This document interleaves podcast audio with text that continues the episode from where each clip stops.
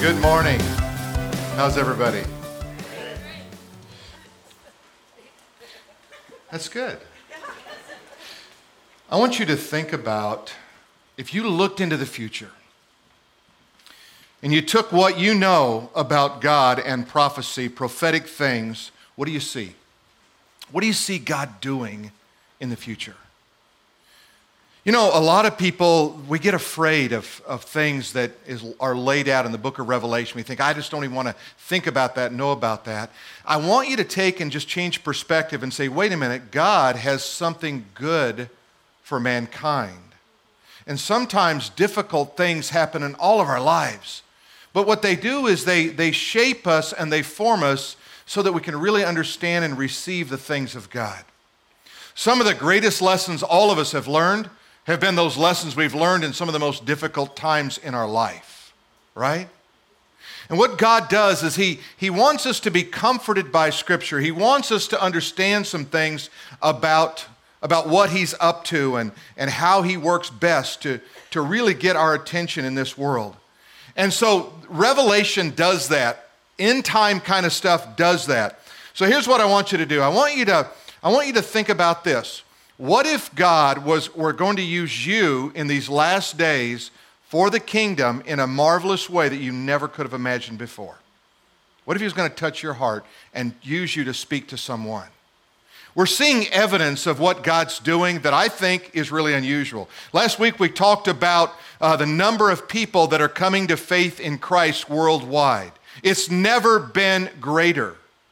Never has there been an acceleration of the movement of God like there is worldwide. Now, you may not see it all in your world, you may not see it all happening in America, but it's happening worldwide.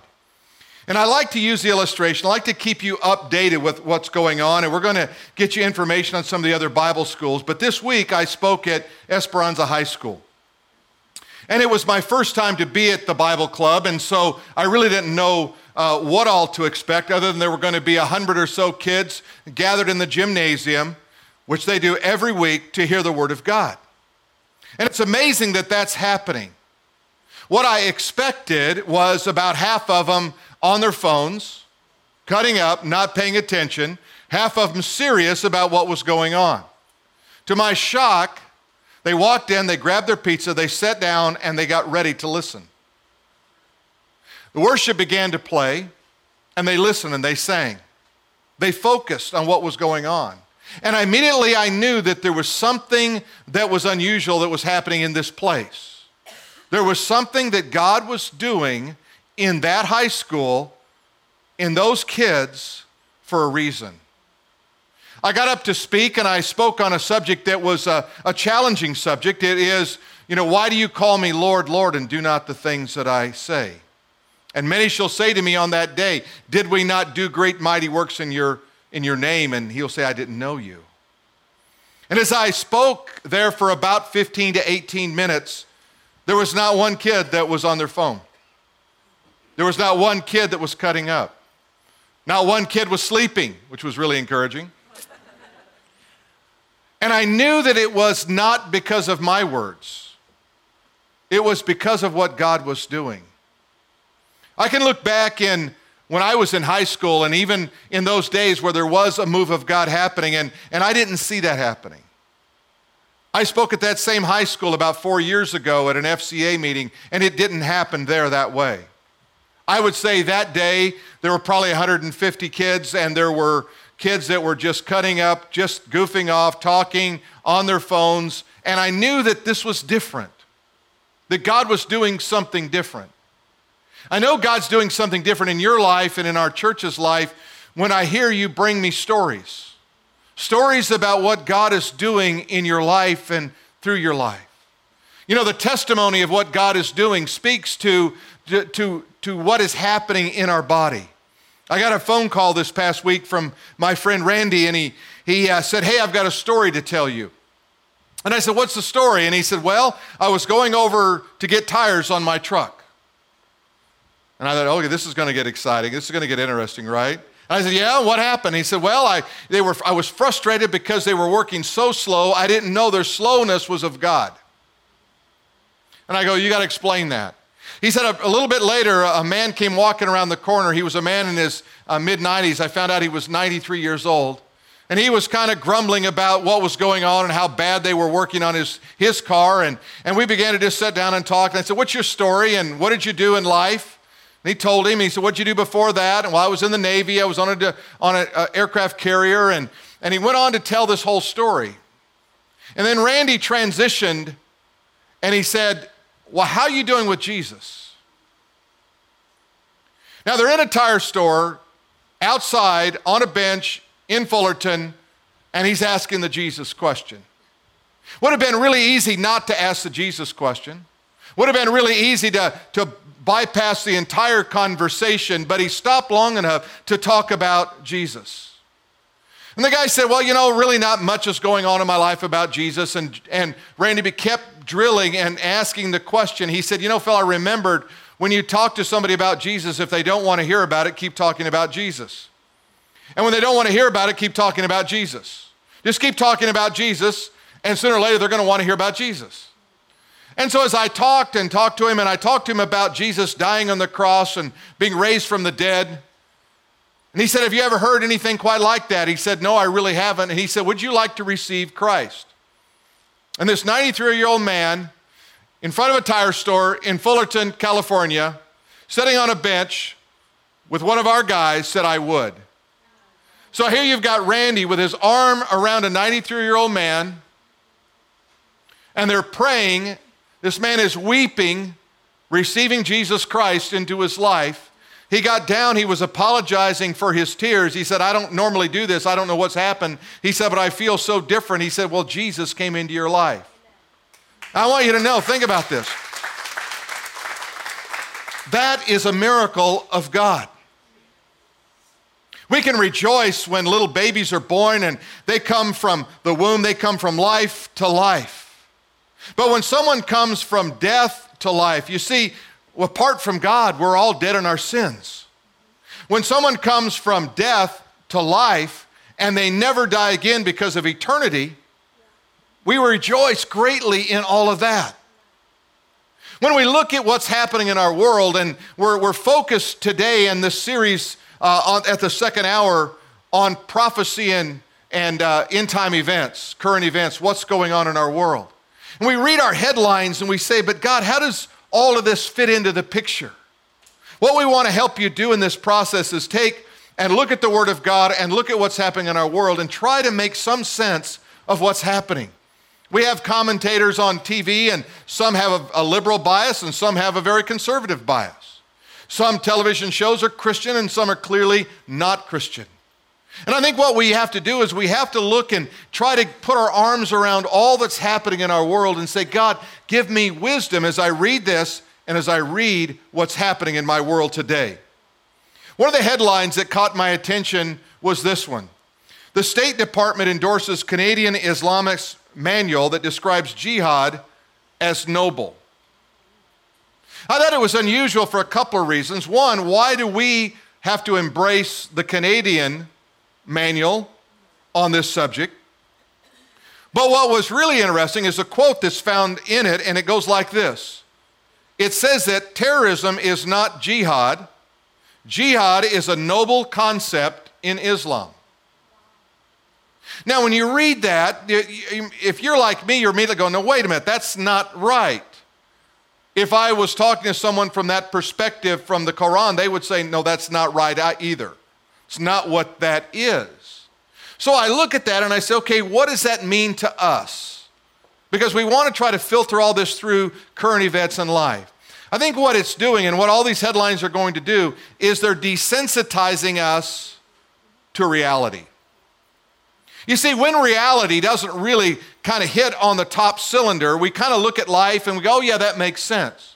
And we adjust to the changes in culture, and we assume those changes also should affect the Word of God.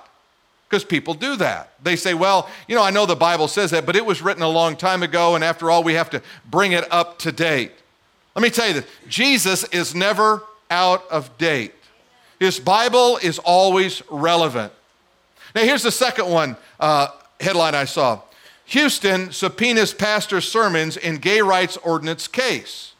In this particular case, the mayor of Houston said, We need your sermons because we think you've been talking about a bill that we passed about the use of restrooms by male and female, and they can choose whichever one they want to go in. The thing I found interesting is it was a pretty brazen act. It was an act that really was not met well, by the way, by the public, you can only imagine.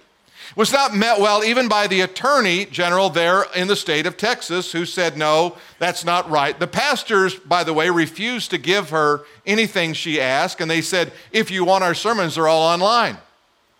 Okay? You can watch them there. But here's what they said in response to that, and I took this quote The separation of church and state means that we will render unto Caesar that which is Caesar's, but the preaching of the church of God does not belong to Caesar, and we will not hand it over to him, not now and not ever.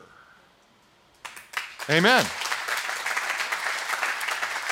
But again, we have to ask what's going on? What's going on with this kind of thing is, again, it is how far can state, how far can the world encroach in on this walk that we have with God? And what happens is, once you get desensitized to some degree on a subject like this, then you say, well, it kind of makes sense. Don't you think we shouldn't do this or shouldn't do that? And that would be by and large, culture would say something like that, not necessarily a local church or a church that preaches the Word of God. Here's another one ISIS declares war on Christians.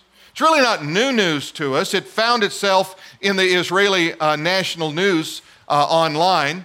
But if we think about it, the declaration of war against those who name the name of Jesus Christ is prophetic. The book of Revelation lays that out for us. It tells us that, that there is going to be this onslaught against those who are followers of Jesus Christ. And we don't really see a lot of persecution in our world. We see some things that disrupt our world, but we don't see it like we're seeing it uh, in Iraq at this particular time. Now, one of the things that I get questioned about a lot is are we going through the tribulation period? Are Christians going through the tribulation? And some people say, yes, we are. And some people uh, say, I don't think so. And other people say, I don't have a clue, right? And you might be in the I don't have a clue category. Well, we're going to talk about some of the prophetic, big prophetic events in this series. But today I want to introduce you to a very key passage. It's in the book of First Thessalonians. So if you have your Bibles, let's open them up to chapter 5, beginning in verse 1. Now, in, in, in this particular chapter, Paul has just explained this subject called the rapture in chapter 4, beginning in verse 13. He's laying out what does it mean to be taken up in the air, to be out of the, out of the fire, so, so to speak, when the great tribulation comes. So he says, now concerning, verse 1, now concerning the times. Now you notice there that I, I put. Uh, the Greek word there for time, and the other word for time, seasons.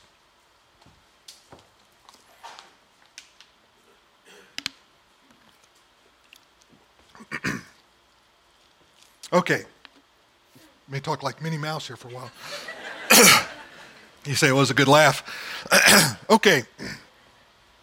So, what it says here is, brethren, you have no need that I should write to you. Okay, you, you understand what's happening in the prophetic world, is what he's saying.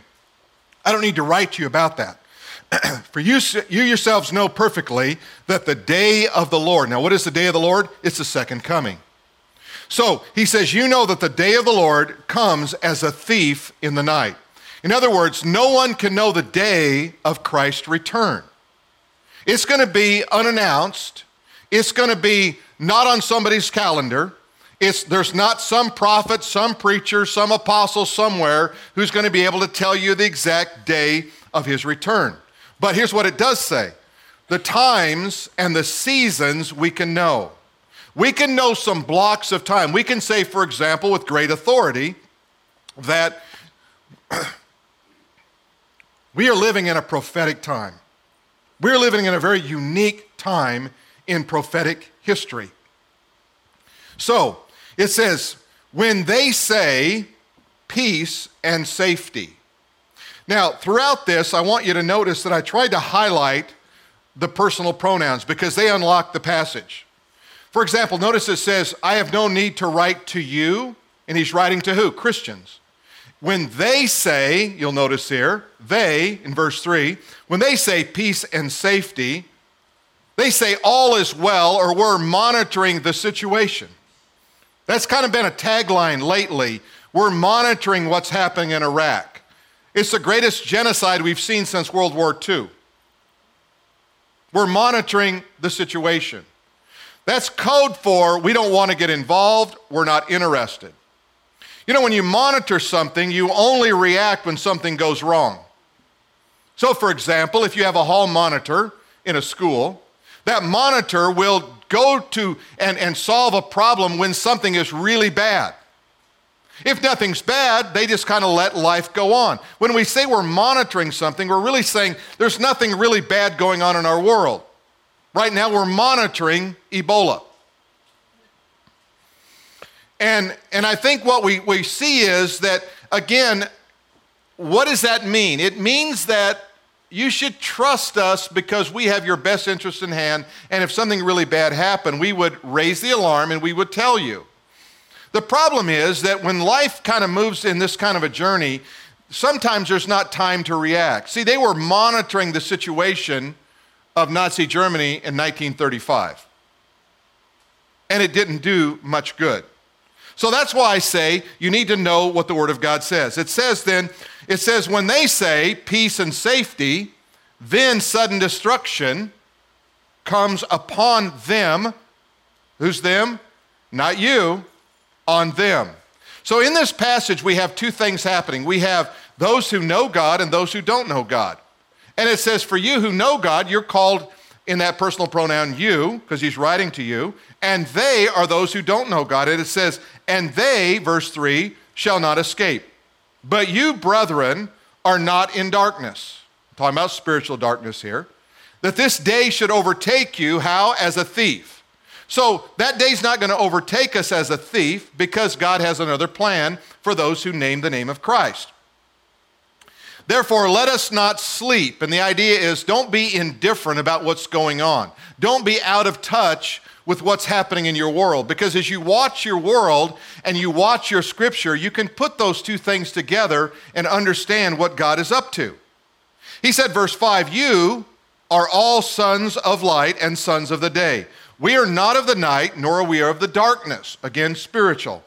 Therefore, let us not sleep as others do, but let us watch and be sober. So, what we want to do is we want to have a watchful eye. We want to say, what's happening in my world? How do I interpret that in my world? What plans? What do I need to do? How do I prepare myself for the last days?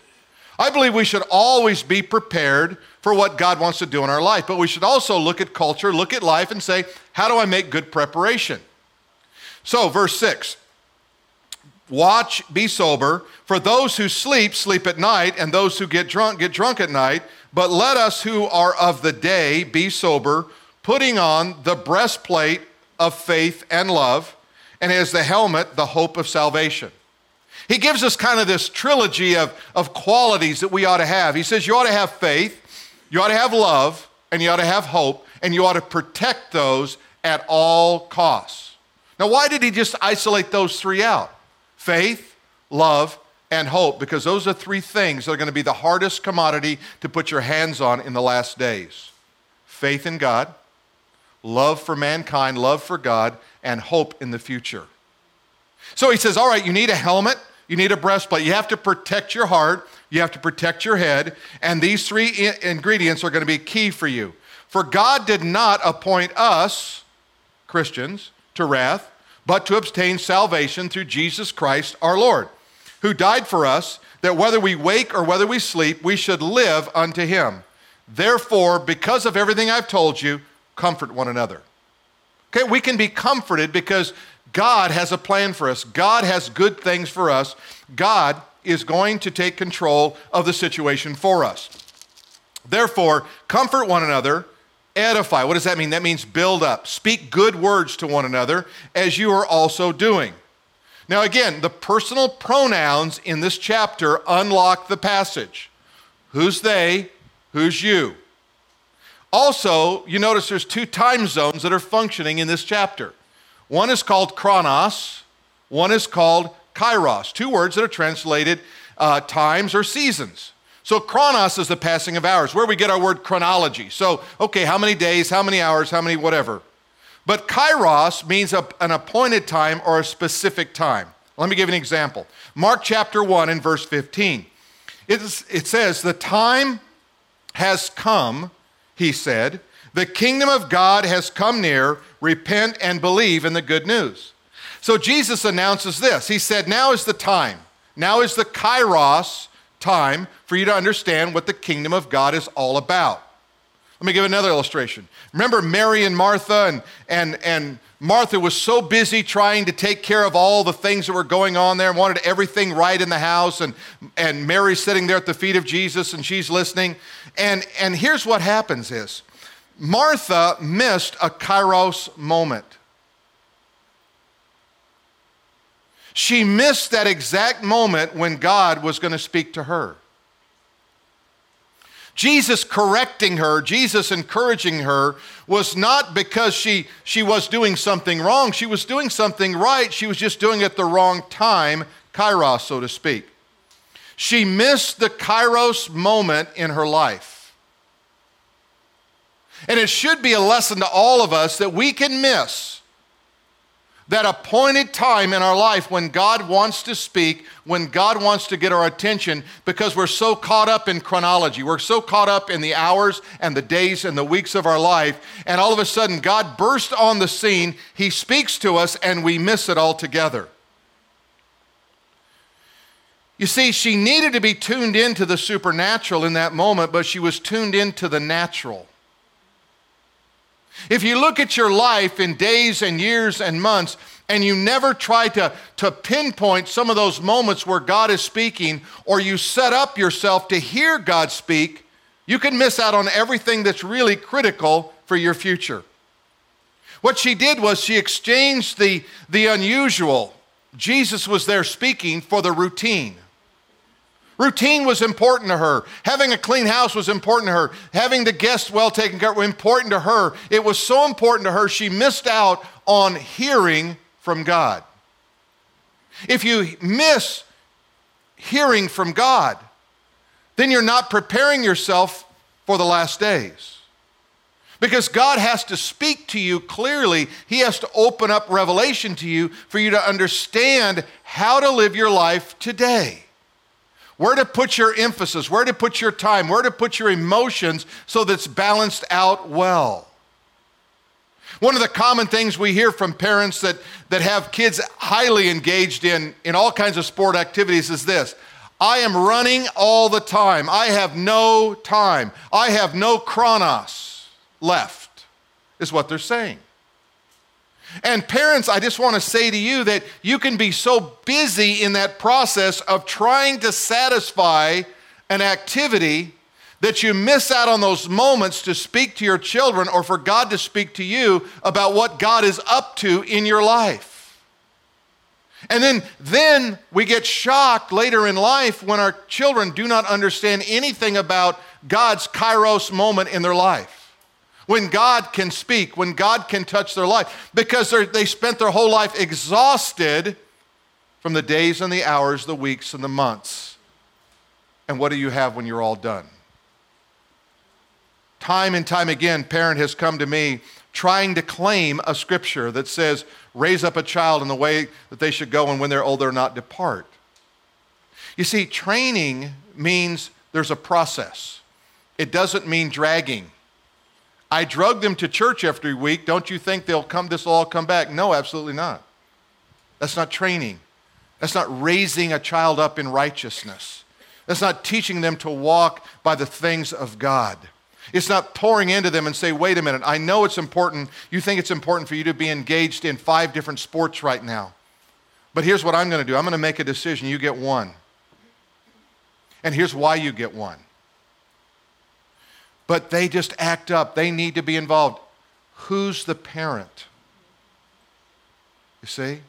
And what we want to do is we want to say, I have to guard these times because kairos moments are eternal, but chronos moments are temporal. And the eternal moments where God speaks, the eternal moments where God says something, they're so precious. But they can catapult you into a million wonderful chronos moments. Because all of a sudden you gauge with God, God speaks to your heart, God changes your heart, God gives you wisdom and insight about your kids you could never get watching them run around on a soccer field. And now all of a sudden you go, I know the spiritual bent of my child. I know how to touch their life. I know how to engage. And most parents are on this fast journey until kids get 16, they get a car, and then all of a sudden they're on their own, and then they're 18, they're away from college, and they're trying to regain every moment. And what they're really trying to regain is not time, it's kairos. The significant moments where God engages a heart, where God engages a family, where God changes the entire legacy for generations to come. We have to guard those very carefully. Also, when we prepare ourselves, we try to get ready for this end times, we have to develop spiritual discernment. See, the ability to be able to look into a situation and know what to do comes from God. And when you see it clearly, you have to be trained in it. To show you that, let's go to the book of Hebrews, chapter 5, and verses 1, uh, 12 through 14. In Hebrews, listen to what it says. Now, he's writing to believers, and he says this. He could be writing to everyone in this room right now. And he says this For by this time you ought to be teachers. In other words, you've been a Christian long enough, you should be teaching someone this. You should be instructing them, but you need someone to teach you again the first principles of the oracles of God. For you have come to need milk and not solid food. So, what's happened? What's he prescribing here for us. He's saying that, you know, you've been a Christian long enough, you've had enough time to read the Word of God, study the Word of God, but what's happened is you've never really gone beyond immaturity. You've just kind of stayed on one level and, and you've needed milk, you need the basic stuff again.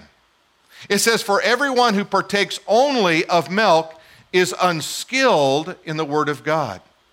Do you know that learning the Word of God is a skill? I have people all the time say, I wish I knew the Bible as well as you do. And I always say, I wish I knew the Bible better, okay? But people will say that to me. I said, No, you don't.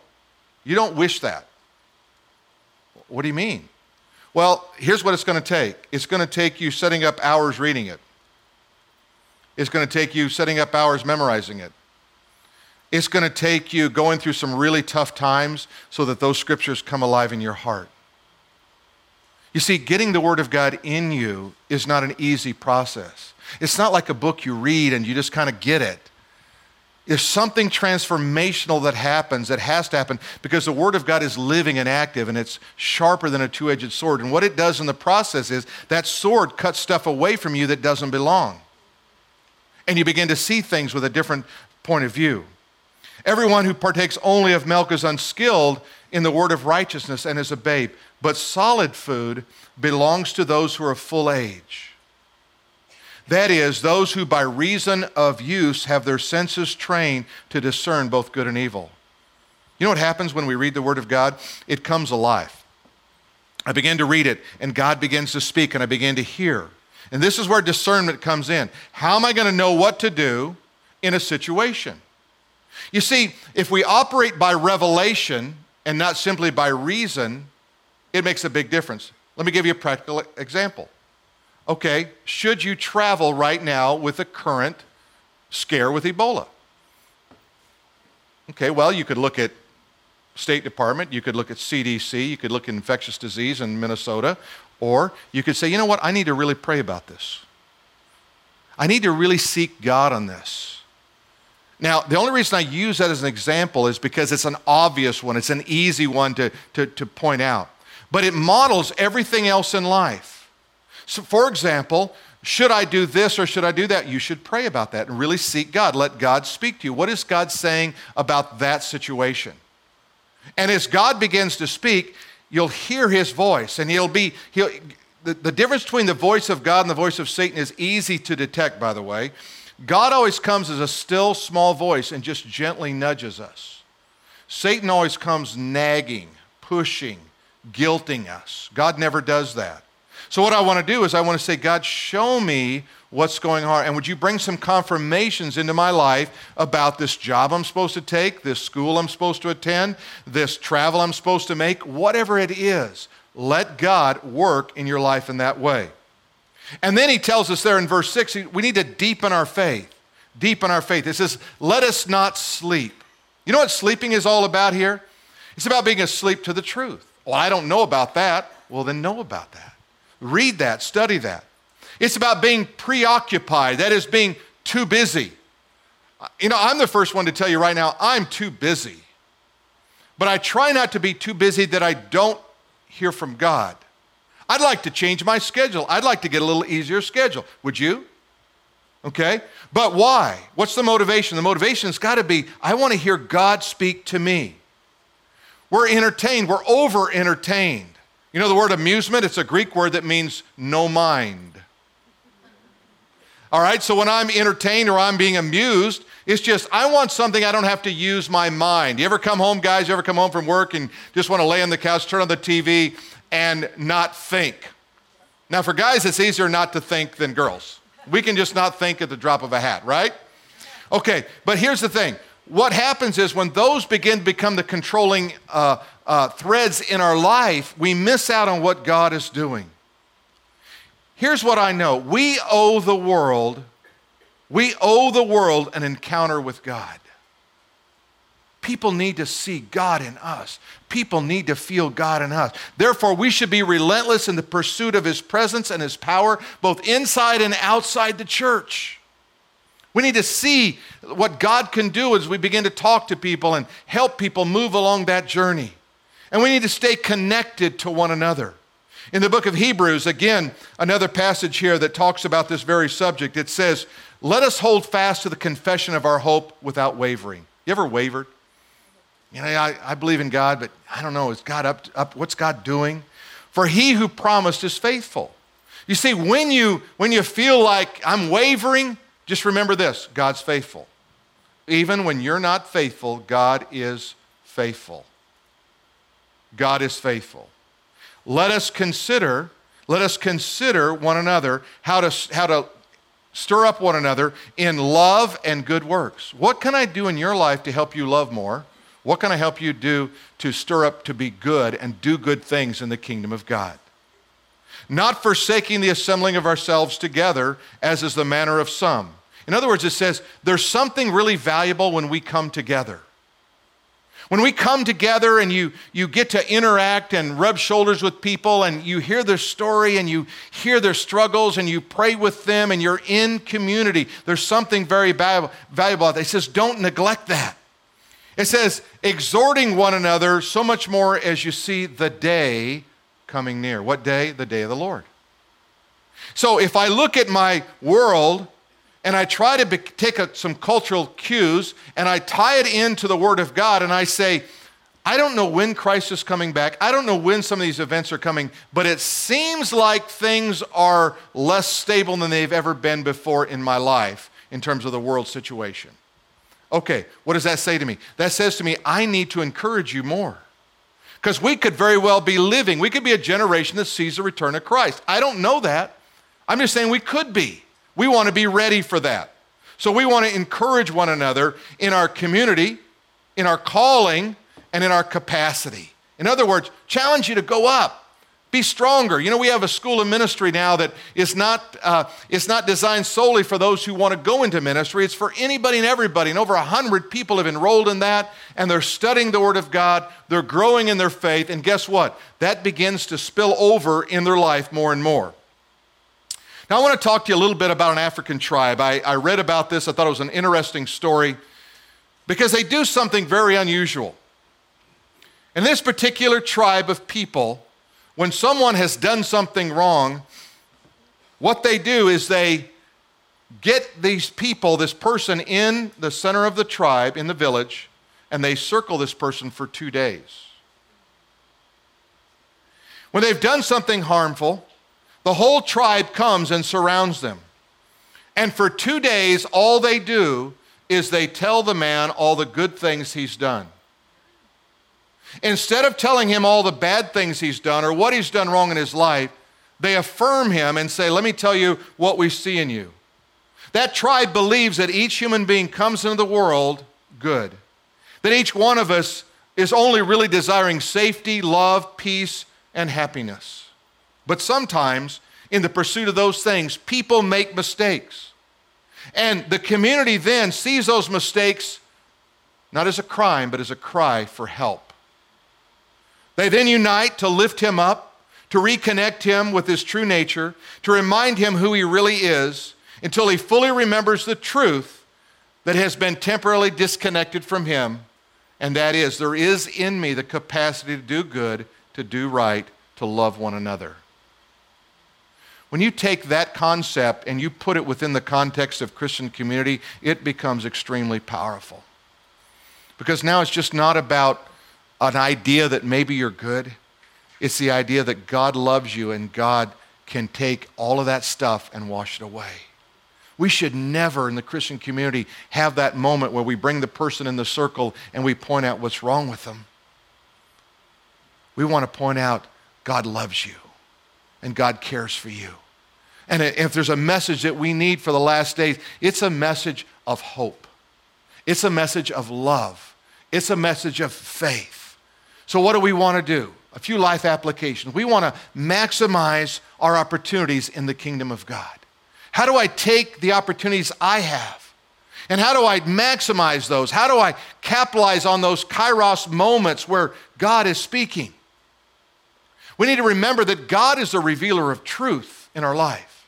God can speak to you in ways that are amazing if you slow down long enough if you listen to the voice of God and let God speak in that kairos moment, and it'll come maybe in an unexpected time. You could literally be driving down the road, and all of a sudden, your mind's wandering, and God will just break in and He'll say, I've got something for you. And you need to remember that. You need to carry out what God is saying to you in your life. You need to increase your faith with courageous, courageous acts and words. You know, the thing that really makes the Christian life come alive is when we do what Jesus said. Remember what he said? Don't just be a hearer only, but be a what? Be a doer of the word as well. Carry out what God says. Let people see that. Glorify your Father in heaven, but when they see your good deeds, they say, Look, what's the explanation? It's Jesus. It's love, faith, good works. These things I'm incorporating in my life, and I'm going to be a change agent for the, go- the glory of Almighty God. Amen? Amen. Let's stand together and pray. God, as we think about our world and, and some of the challenges that we face um, living in this world that we find ourselves, challenges of, our, of the uncertainty of the times we live in, the challenge of what appears to be um, out of control stuff, lawlessness, even, God. We know that you are the lawgiver. We know that you are our stability, you are our anchor, you are our rock in times of, of difficulty, in times of goodness. God, right now, all of us need to capitalize on those specific moments when God is speaking. This might be one of those moments where God has touched your heart by something that was said today. Maybe it was just listening to Him. Maybe it was raising your children. Maybe it was the busyness of your life. And you've missed out on some of those key elements where God could get your attention, God could grow you up in new and fresh ways. I'm just going to ask you while the band is, uh, is playing tonight that you would just ask God to speak. God, what is it I need to do? What is it you wanted me to